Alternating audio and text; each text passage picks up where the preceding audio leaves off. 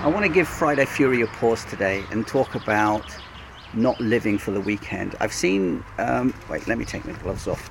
I've seen a couple of posts recently, a few posts recently, about people waiting for the weekend, waiting um, to actually do what they want to do on the weekend rather than doing it during the week, rather than doing it whenever they feel like it. And I think that's sad. I think it's a bit sad to think that I'm working and hustling so much during the um, during the week that I'm waiting for the weekend to let my hair down. Life is too short for that shit. You have to just do what you want to do when you want to do it within reason. Obviously, you do need to work. We all need to work, but the the fact that I keep seeing I'm waiting for the weekend. Oh my God, it's Monday. Oh, I'm so happy it's Friday. Thank thank goodness it's Friday, whatever.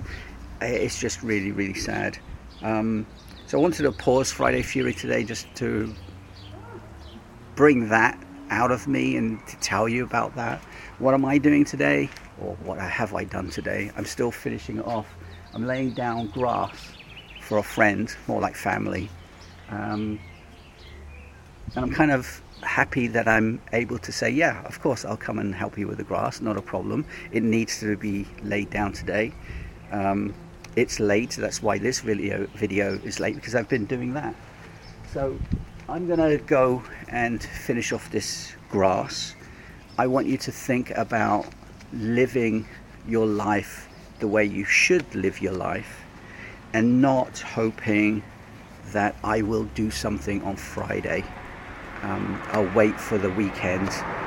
It's it, it, it makes no sense to me. Anyway, have a great weekend. Go and do what you want to do over your weekend, obviously, and I'll see you on Monday. I'm gonna haul some grass. See you later.